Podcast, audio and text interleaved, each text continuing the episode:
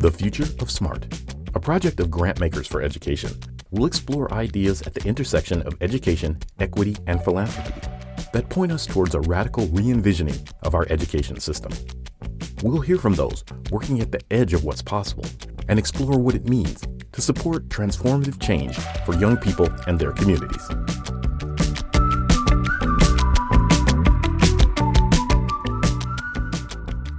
Hello, everyone, and welcome to the Future of Smart podcast, a project of Grantmakers for Education. My name is Ulcca Joshi Hansen, Chief Program Officer at Grantmakers for Education, author of the award winning book The Future of Smart, and your host.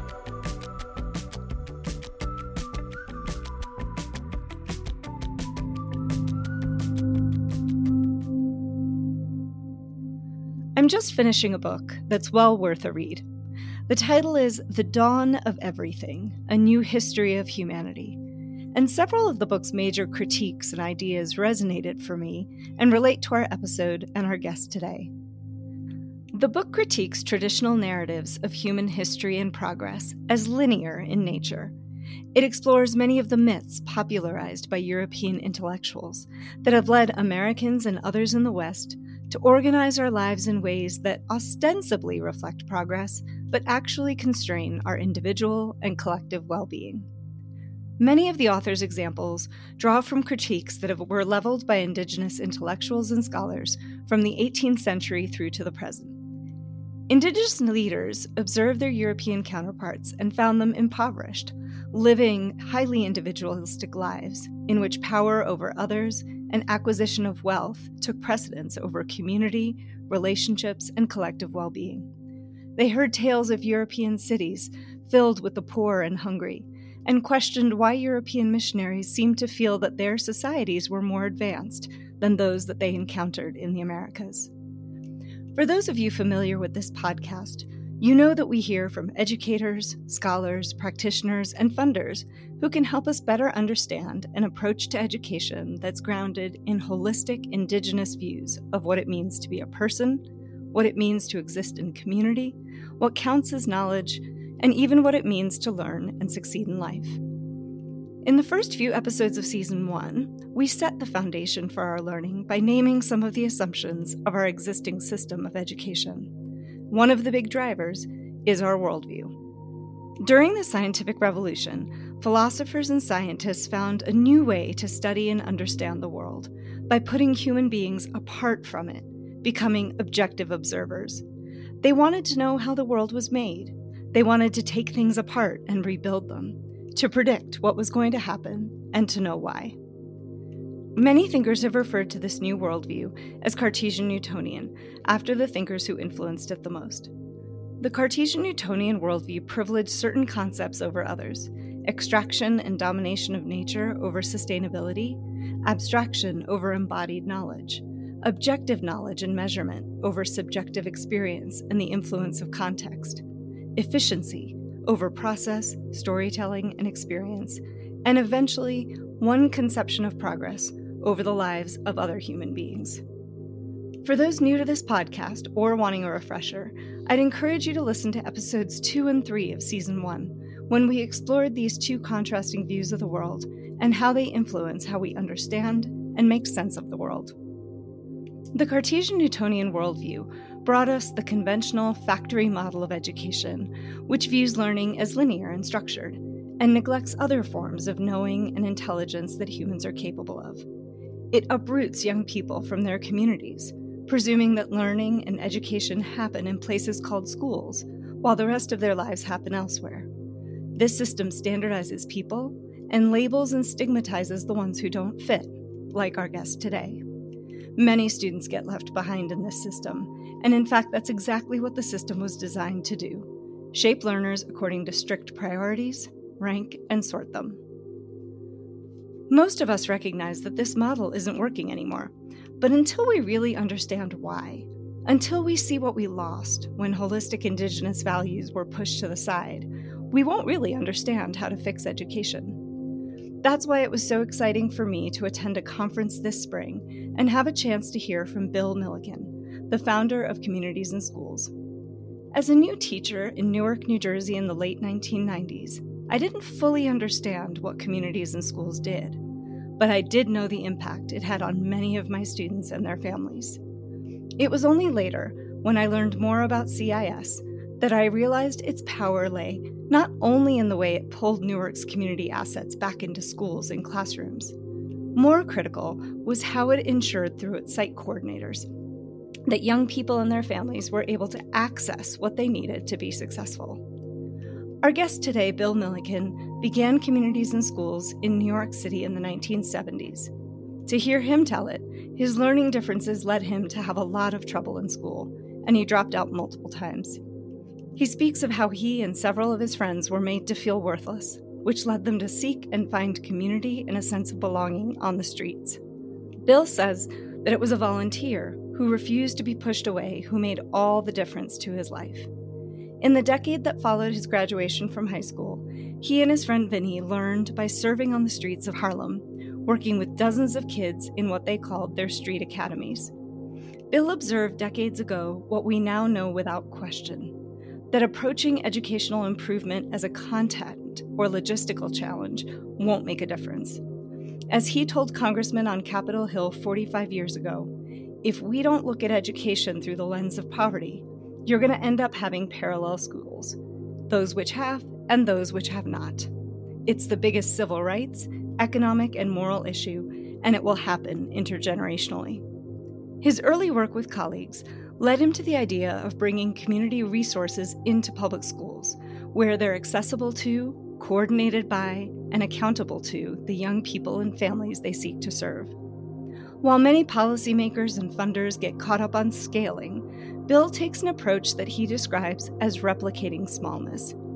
He believes that two things that young people need to thrive are a caring relationship with at least one adult who knows they exist, and a small, caring community inside of which they're known and can make a difference. He has a real sense of humor about the fact that it's only taken 45 years for those in positions to make a real difference to finally understand what he and his CIS colleagues know that it's not programs that are transforming young people's lives, it's relationships. A great program simply creates the environment for healthy relationships to form between adults and children. Young people thrive when adults care about them on a one to one level and when they also have a sense of belonging to a caring community. Something old does indeed become new. Welcome, Bill. I am so glad to have you on the program today. It's a gift to be with you. I felt when we did have a chance to actually do a Zoom after that conference. I felt we had known each other before somehow. It's neat when you find somebody that finishes your sentences, basically.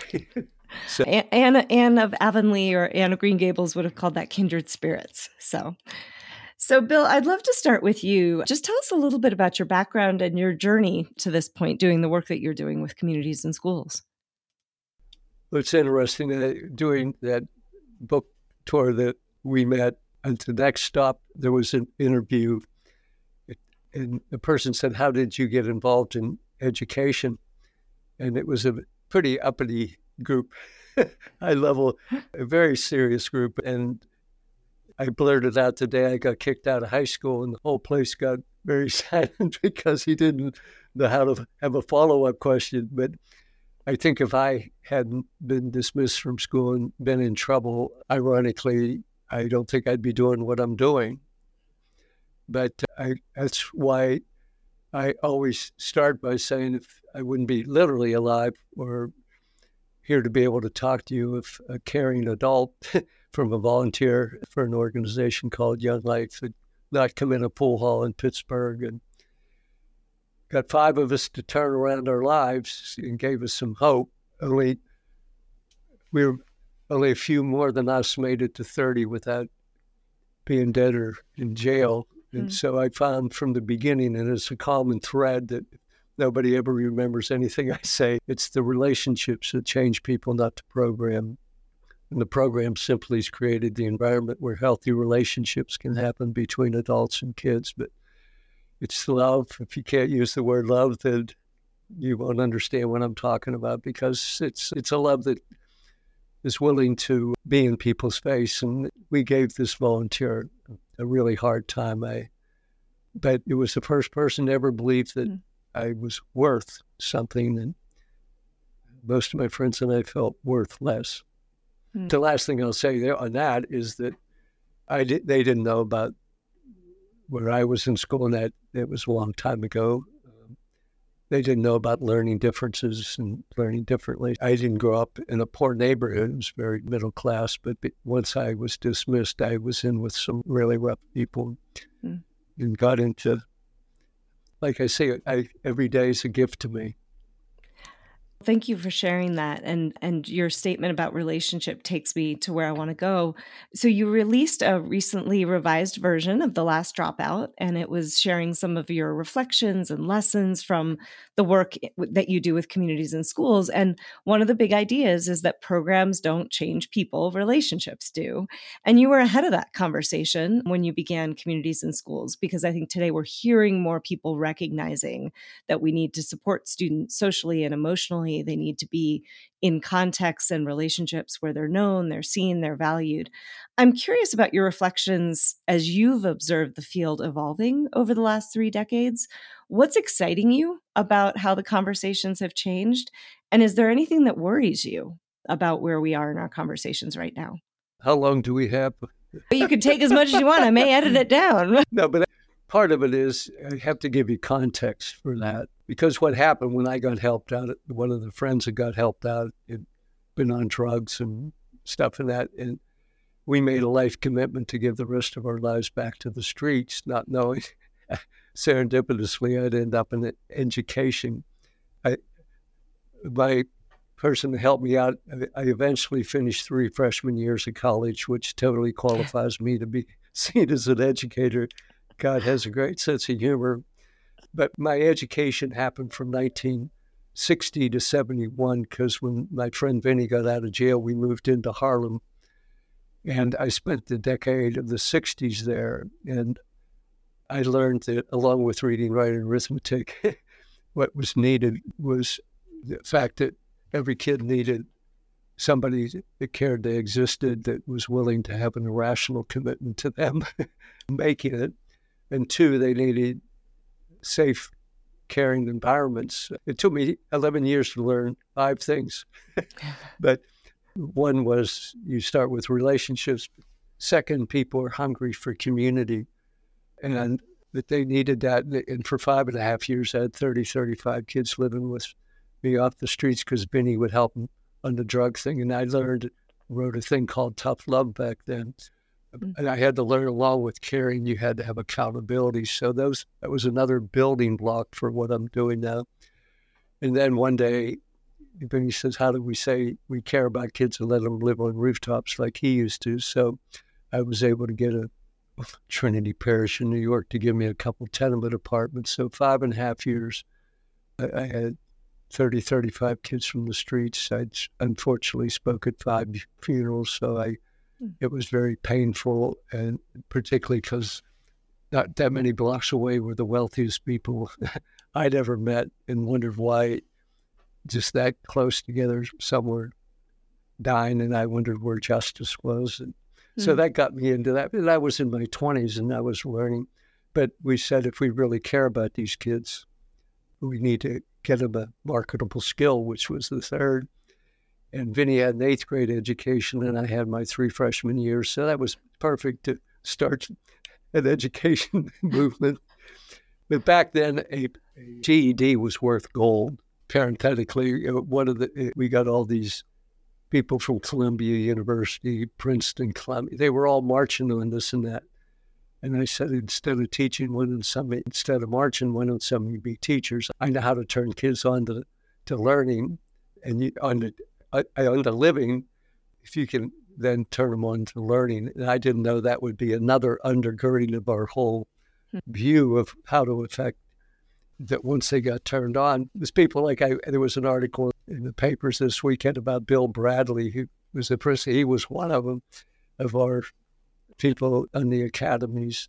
Uh, it was that group. And we, I found out wealthy people called their schools academies, so we called it a street academy to give the dignity. The riots hit, long story short, all of a sudden I had to make peace with Wall Street because hmm. mm. they were nervous and they wanted to help. And I found out there were a lot of caring people there. They just, we needed to build a bridge from their street to our street. So this little street academy idea within less than two years, we had eight, 18 schools. We had an IBM school, AT&T, American Airlines, Union Carbide. They put their name on it. The mm. students were the teachers, and we were the ones who were the relational routers to get them into these storefronts. And then we started. There was no high school in central Harlem. And Congressman Rangel was there, so we needed school. So we found out some kids wanted to go beyond to college, so we called it Harlem Prep School. and then the, it moved across the country. It was because of that. I'm a person that you have to have context. It, the problem is we don't look at how we got to where we are. We want to solve the problem right in that moment. So I'm self taught, which is dangerous. And I traced it back to right after World War II. And I won't go into it all here, but if that's when the farmers came back from the war and didn't go to the farms, you had the great book that was written about the migration from the South to the man child in the promised land and didn't find promise or land. You had all these things. My theory was we pulled apart the safety net for children. So, what was the safety net, which was the extended family in relationship with the faith community, were the mediating structures. So, if the barn burns down, you have a healthy community, you rebuild the barn. Hillary late later writes the book based on the African proverb, it takes a village to raise a child. I said, we don't have a village. And what my theory was, and it's getting to be more and more accepted, it only took 45 years, uh, overnight success. But I said, I believe schools fell into the vacuum that was created by the breakdown of this community. And we were seeing the early in Harlem, the Lower East Side, the Bronx, we were starting to see schools more and more being asked to be mother, father, sister, brother, social worker, hall guard. They fell into the vacuum, which was unnatural. School was to be a tool, not the center of the community. So we said, for the foreseeable future, schools, if we're going to win or lose the future of America at the schoolhouse door. But unfortunately, you're going to think it's an education problem. And I was just 31, and I thought people would listen and I thought these things called hearings. I didn't know they were called hearings because nobody listens. And I thought if I just told them, listen. But I said, if you don't look at schools now as the centerpiece, you're going to look at it as a content issue. And I say, if you don't look at education through the eyes of poverty, you're going to end up having a, parallel schools, those who have and those who have not and you're going to have pockets of poverty all over because the real issue is that we were losing a thousand, a million kids a year. I said that's why it's the biggest civil rights, economic, and moral issue because when you care about the kids we cared about, they're going to end up in jail, they're going to end up mm-hmm. welfare, et cetera. So it's everybody's issue. And I said we're going to have these pockets of poverty all over the country, which unfortunately happened of intergenerational. Yeah. So if you want to understand what we do in our theory of change, you have to understand it comes out of that fact that we see the school as the hub. Now you got the community school movements. All these things have happened. Uh, we just happen to be there and seeing it at that time. If you don't no. have the context that everything we talk about is how then is this different? What was the thing that began to where we are today, being this large drop out. No, I I appreciate the context. If anything, I think this podcast is about trying to help broaden some of the conversations we're having right to recognize the context that that sort of drove where things went. So i want to for folks who don't know what communities in schools is and what the model is i wanted to start with chapter 4 of your book which is called bureaucratic fragmented and duplicative or personal, accountable, and coordinated. And I love those two groups of words because, as folks who've listened to this podcast know, there are sort of two worldviews that we think about in terms of driving systems. There's one that's more conceptualized and decontextualized and fragmented, and the other is more whole and connected and embodied. So, can you tell us a little bit about the distinctions that you're drawing in that chapter, why they matter, and how your heart transplant, the work that you do with, with CIS, how it reflects the latter. Yeah, this is really a good question. Maybe I'll jump into 1991.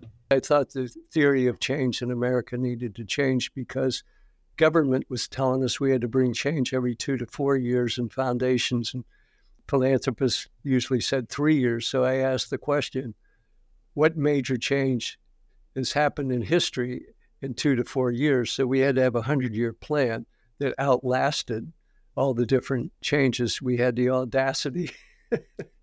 Our goal was to get big enough of a grassroots movement to get big enough so that we could affect legislation that would help all children, not just the ones that we were. They finally got to the top people. And they said it was the answer to two questions that the only time in my life I got more money than I asked for. They asked the question we give to a lot of charities, why should we give to you? What makes you different? I said, you build your business on an integrated system. And this was way back. I used the illustration of a hat. I don't even know if the word haberdashery is even around anymore, but the men's store, I said, you wouldn't sell your hats in one part of town, your shirts in another, your shoes in another, you'd be bankrupt. So your philanthropy side, you end up giving, you build silos, you fund wonderful organizations. One of our biggest partners is Boys and Girls Clubs, but you you there you you do in one part of town the health people in another, the faith people in another, the criminal justice. A kid needs a PhD in systems to get help.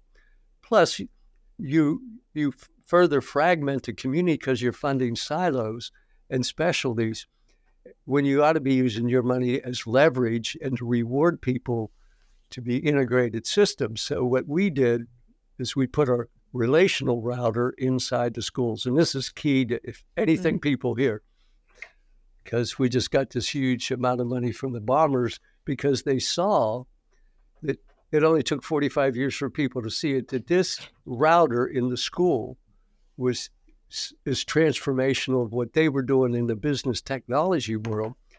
Because I said, if you want to have an integrated system, you have to have an integrator. So we put a conductor at the door, or we have a daughter that's a nurse. And you're a nurse in triage. Some people come into the hospital, they just need a bandage or their hand, but others need intensive care.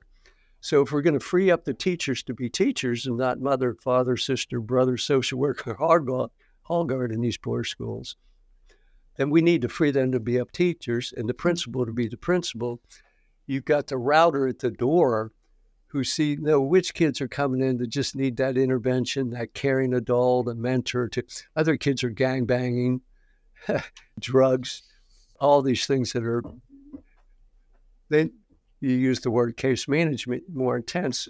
So, the dream of the future, and some people is that they see that router in the particularly the Title One schools as important as the principal. When you have that team together, the external and the internal, that's the game changer. So you mentioned, right, that it's taken 45 years for people to really catch on to this. And I think you're right. We're hearing more and more people, I think, pointing at and talking about what you call a relational router. But what have you learned about what makes it hard for us, for schools, for our current system to have support and sustain relational routers. I'll give you the example way back when individualized education plans were intended to be you see a child, you think about what they need, and you develop a plan for them that's individualized. And then our existing system took that and it turned it into something that's very different from the original intention. So I guess what I'm asking you is okay, so people are now seeing the need for integration and having somebody who does it. What are the potential pitfalls? What do we have to watch out for so that what started as a great idea as it expands doesn't become a shell? Again, it all depends on people thinking different. Re- remember that so many really good people in all our best schools and experts and data collect they were they were trained basically in a very linear way and it, this really takes getting outside and thinking differently rather than trying harder there's plenty of pitfalls right now out there that is my friend uh, Dan Domenech, the head of AASA, said that we used to get on these calls with superintendents and it was about buses and reading, writing, arithmetic, books. Now it's suicides, guns, and drugs. So you got a whole another set. Then mm-hmm. I was in a breakfast meeting this morning with some people high up in policy and all that stuff, and everybody's under attack. Teachers are under mm-hmm. attack. School system runs. So you've got this bringing together holistic or holy communities, and you have people beating up the very people that mm. we need desperately to stay in the schools and not get burned out and make it. I'm not sure if that answers your question, but yeah, it's the you have to understand the environment we're in and understand that so many decision and policymakers, it was like No Child Left Behind was tremendous idea, and it showed that we all can learn, all kids can learn, all. And I simply, when I had a chance to talk to them back then, I said, but not all children go to school equally. Mm-hmm. And I said, if you don't look through the lens of poverty, you aren't going to solve the problem. And I really want to spend a minute on this because I had the chance back when they had, what was it, a nation at risk. And I was just—I was Forrest Gump in the group. I always end up in these groups. They don't know who the hell I am. But I just asked the question. I said, if you're going to aim all your resources at the content, but if you don't understand the anchor that's pulling down education, if you mm-hmm. look through poverty, you free up that anchor, which we call Title I schools now. We were saying this for years. You free that up, the innovation that can take place. Now, the advantage of the crises we're going through is I've seen more innovation, more people mm-hmm. open to change, people that used to resist. It's no longer trying to get in, they're pulling us in. Mm-hmm. So, in this midst, and I want to say one other thing because Arne Duncan's on our board, and we were talking during the pandemic, and I was writing a thing called A Big Idea. And he was helping me on it about having a, t- a router in every Title One school in America over the next 10 years, and that we would free up so much money and so much.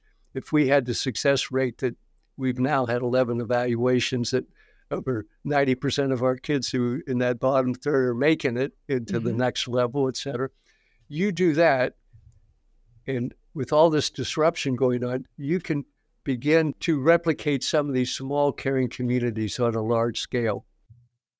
You talk about replication and replicating smallness. So tell us more about that because it, it feels like it's different than scale in the sense that many funders and folks use it. So, what's replicating smallness? Why does it matter? Also, uh, just know, scale's one thing. They say, well, when are you going to get to scale? And then people say, you are. You're at over 3,000 schools and you're going up to 4,000. No, you go from scale to institutionalizing an idea. That's the next big steps that we use these terms. But when I say replicate smallness on a large scale, then you can cut all this out because my wife gets nervous when I get asked this question in front of a group because of my learning issues. And I was a uh, street organizer back in the 60s. I, because I have reading retention issues, I had two little red books, one on my left side and the right. One was the quotations of Chairman Mao, and I went to Mao groups, and the other was the quotations of Chairman Jesus. Mm. And I realized, and then I saw Lenin, because I'm self taught, I said they all had the same basic principles of replicating smallness on a large scale because they knew the two key things. And I've said this, and I'll say it till I die. The two key things everybody wants an adult that gives a damn they exist. Somebody cares about their existence, are willing to be there and be with them. And the second is they want a small, caring community. Well, you look at Mao, he took those principles, feeding people, taking care of people, but it was built on power and hate and takeover. Jesus was about loving your neighbor, caring about others. It was most right. It's the opposite. But both of them grew because they created small, caring communities and knew what the key principles. I was once said, how all these communities are different. How do you do communities in schools in rural West Virginia and Chicago. I said, they're going to look differently, but it's like hot wax. You can pour hot wax over any environment and it's going to look different. But what are the underlying principles? What are the, and so that's when you go back to integrated systems, small caring, building the cup to pour the content of education into. In the spiritual world, they I guess you say you can't pour new wine into old wineskins. We've been pouring all these new ideas, these curriculums, really good stuff, but they fall through the cracks, and a few kids make it. And you don't impact the institution itself, so you have to be about the caring adult, but you have to change the very institutions they're in. Does that make sense? It makes a ton of sense to me. This podcast is all about trying to say we're swimming in water that is about the old system. And so oftentimes when people use these words or think about innovation or whatever, it's hard if you don't understand what the alternative is, right? You you think in an ecological way. You think about systems, you think about wholeness and integratedness. I do too, but a lot of people don't. And I guess what I'd love to hear from you is what have you seen be successful in helping people make that mindset shift around what it is we're trying to do, how we have to do it differently, how we have to be differently in the work. Because that seems to me like a one of the challenges and opportunities we have is to change how many people inside of the existing system see and do the work. So what have you found helpful, useful in your experience over the decades? Where, where I'm seeing the big shift, it's exciting in the sense that with the growth, there's all the negatives and the positives about technology, but it flattened things out and it got less linear, and they begin to think in systems. And for instance, I got that early break when we were a grassroots organization in, in Atlanta where Carter gave us our, Jimmy Carter gave us our break. I got to go back with the first alumni mm. that we had that used to come to school with a gun and then ended up number one in G- junior OTC in the country. And, and I said, You and I were so different. You, a farmer, me, a city kid. And, and I said, What was it that made you believe in us early? He said, Anybody that's an engineer that is, listens to you will understand integrated systems. He, he, I didn't know if you'd succeed, but I knew you were onto something new because we were the old conveyor belt of organizing. You were early in seeing that integrated systems. And so then I got into the music industry, that world. All of a sudden, p- people were understanding because they understand it's five basics that make all music, whether you do Mozart or whether you do rock and roll.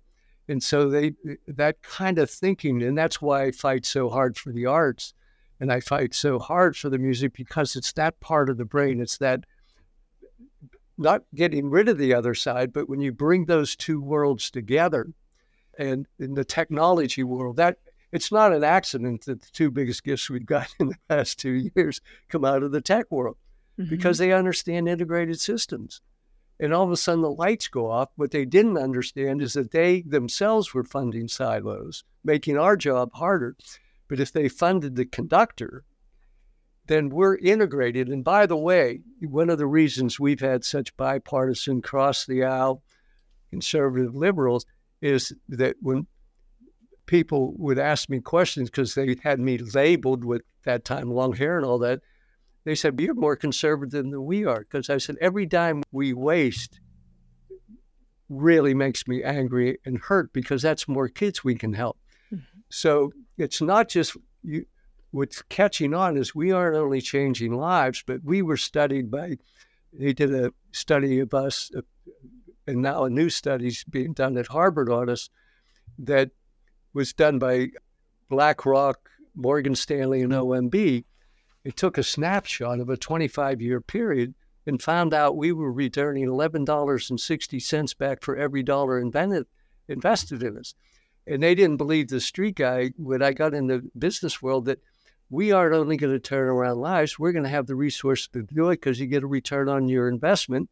When you aren't running all over town needing a PhD in systems to get help, we bring the help to where they are.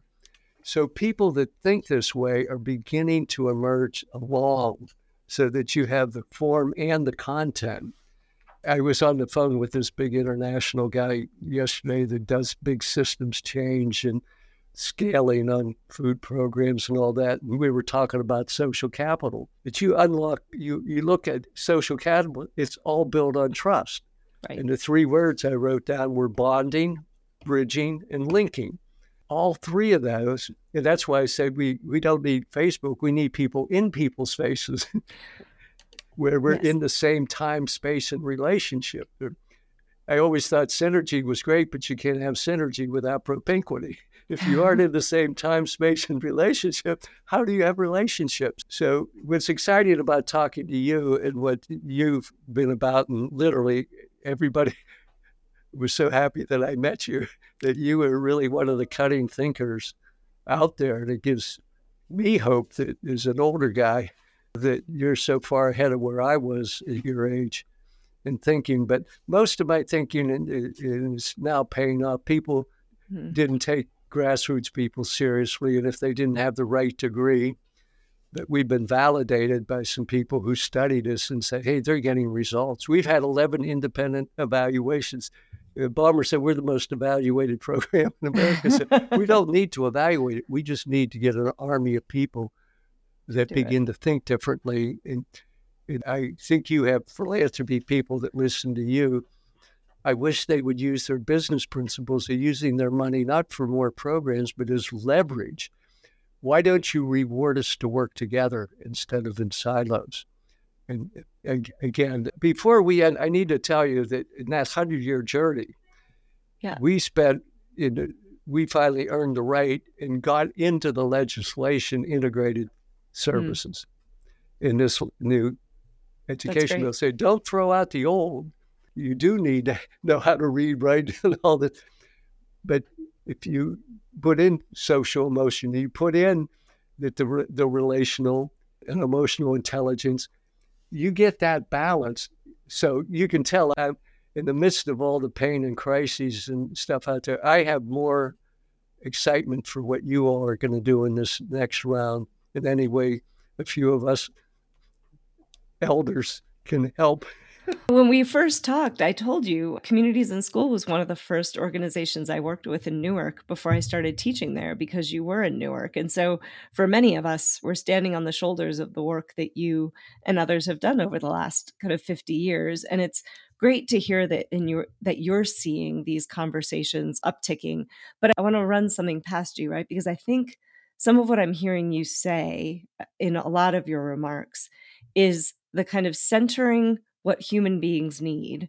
And what human beings need is not abstract ideas and theories of change. They need us, we need to be in place with people in the community who understand their context and to give them the support and structures and capacity building support when they need it to build what's right for their community and and that is something that i think cuts across the liberal conservative divide. And I'm using air quotes that folks can't see, but so many of the debates we have where people put themselves in one camp or the other is because I think we're fighting about some abstractions. But once you get down into communities where people know each other and they have to see each other in the grocery store, at the library, the museum, the schools, I think you're hitting on a way to start something which is place based, which is local. Does that resonate for you? That's what we have to keep in mind as we move forward is to not lose that.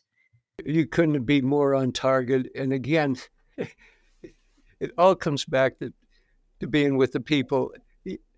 If you're a mother in rural America, or if you're a, a mother in Beverly Hills, or if you're a mother or father in the Bronx, if you love those kids that they love, and you're there as a support system, not to help or be paternally, to be there as part of that community, rebuilding that. that what we said when the barn burns down, we're all in this together. I don't get these parents asking me what my politics is. They just mm. say, "We mm-hmm. love your kid. You love your kid. We're here to support each other. We're in this journey together."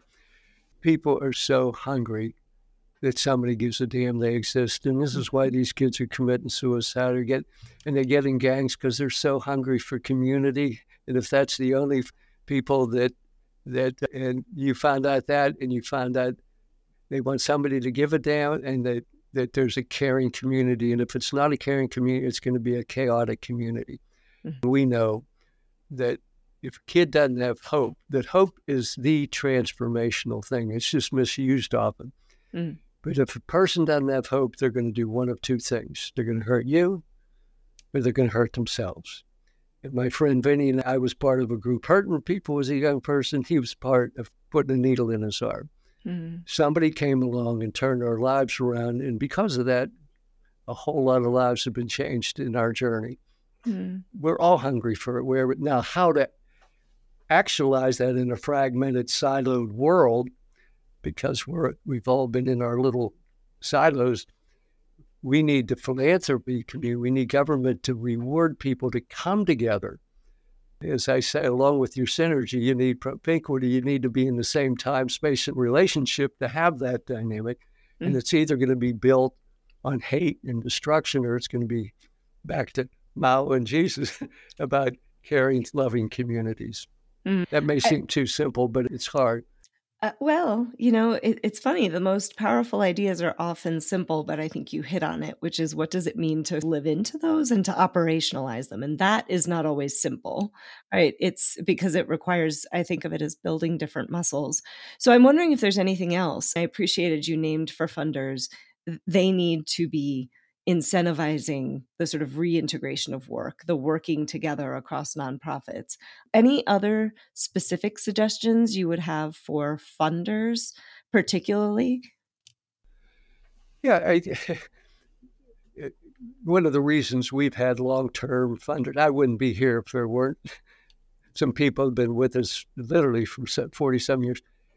They came and saw and felt and tasted what they were going to be involved in. So one is, uh, and we do this with our boards all over the country. Come every year, go be with the people. I have one of the biggest funders I had. Literally said one hour in one of those schools you took me into. All the stuff I read, all the studies, all the programs, all these advisors. I felt it. I mm. saw it. That's why that little film we sent you, uh, Push, it's like the Ballmer said, once they saw what that conductor was, what they did, that life on life. So they got to walk in the shoes of the people that they're looking at. Two, they got to think differently. They got to think, how do we create holy systems? That what I'm doing in funding the music world, how's that fit in with the math world? How's that fit in? It's totally changing the delivery system. It's not, this is big, but you got to break down those silos and create a whole different delivery system to build. All we've done it is in one segment in schools, but it's a model that can be used in the community. That you've got to have that person out there that's bringing all the pieces of the puzzle together. So I just wish more and more funders realize that the real big institutional money, even though they don't like it, is government and it's going to be. They need to be wise on how they can use the private money to leverage. That's what made me so happy about West Virginia is we use the private money to leverage the public to where they institutionalize the idea. Now it's growing throughout the state, and people like Blue Meridian are saying, "Can you do that in other states, et cetera?" So our goal is to be in 72,000 Title I schools in America. And I, if we release that anchor, and we aren't going to do it alone, the whole movement has to make it happen, but they aren't going to do it. No, mm-hmm. you can't have an integrated system without an integrator. Amen. And I just want to go back to one thing because you talk about the shortcomings of charity. Because a lot of our listeners are folks who are involved with efforts to do good, whether it's personal contributions, organizational contributions. So, how do we avoid falling into the charity trap? There's a difference between a charity trap and charity. A charity trap means you, that's all you think about. And I feel good about myself because I, the, the, it, the, no, we need charity. As I started earlier, Maslow knew it. If you don't have food, clothing, shelter. so if I'm coming to school and I was sleeping on out on the street the night before because I couldn't they evicted me, or my mother was raped, or my father was sent to prison. It's a little hard to learn algebra next to a person who comes from a very healthy carry. It's just an equity issue, not just, but it, it, the equity yeah, issue. Yeah. It's a, so charity. Thank God for charity. And I had this idea that I put together for the faith community, a curriculum that's now being tested by Lilly Endowment, where I, wrote a curriculum about moving from charity to change. We need the charity, but the change is the justice side. And I said, we need to think differently. And if there's people that are listening to this from the faith community, we need to do that. But the justice side, it used to be faith and justice, but now it's faith, justice, and place. And where you can have all faiths come together is around place. And you, can, and I create a curriculum to ch- change. What if you tithed, because all the faiths have tithing, what if you tithed your art time? What if you tithed your legal time? You tithed your dental time. One of the biggest dropout issues is over kids with abscess teeth. People, the average person don't know that. Hmm. The second is not having eyeglasses. What if you saw 10% of your time as seeing kids that can't afford an eye doctor or can't afford a dentist? Or how do I not just have helping people get reentry from prison, but how do we redesign prisons using our tithing concept of using our brains, our legal part? So I'm trying to get the faith community to think in the 21st century that it's place that brings all faiths together at, around a common table, bringing not only their charity or mercy side, but their justice side, which takes on a, a new mm. form by creating place. How do we take that which is fragmented and make it whole? In theological terms, holiness is simply taking that which is fragmented and make it whole. Is ah, that helpful? I really, it is very helpful, and I appreciate it. And I want to go back because you've mentioned a couple of times in this conversation you learn differently, your your brain is differently, you're self taught, and I, I so appreciate because I think it is often the ability to see the world differently right that can be a problem in some of our schools particularly as our schools have gotten more and more narrow. I think there are more and more of our kids that we don't see and honor and recognize because their brains work differently but i think it's their brains including yours that see the world in a way that is going to make really amazing things happen and i think one of the things we've done over time is is not allow enough of the kind of folks who see the world differently, experience the world differently at the table as we're having conversations about what our kids need and what education needs to be. So, just to be frank, it's only taken 40 some years to get to the table because you're seeing you're that liberal, you're that person, you're that community person. Now, our prisons are full yes. of people like me, and that I took a the head of a major Wall Street firm guy that became a friend. I said, I want to take you on a tour of Harlem at seven in the morning and take you by a park. And they, there's these little tables they're sitting around. I said, they're going to do more money transitions, transactions today than you are. They just think differently. There's an underground economy is basically run by people like me who couldn't make it because our brains couldn't maybe we had dyslexia, or in my case, what was called imprinting, where I could read something, but I couldn't retain it. And that's why I got kicked out of school. I did something bad when a teacher embarrassed me.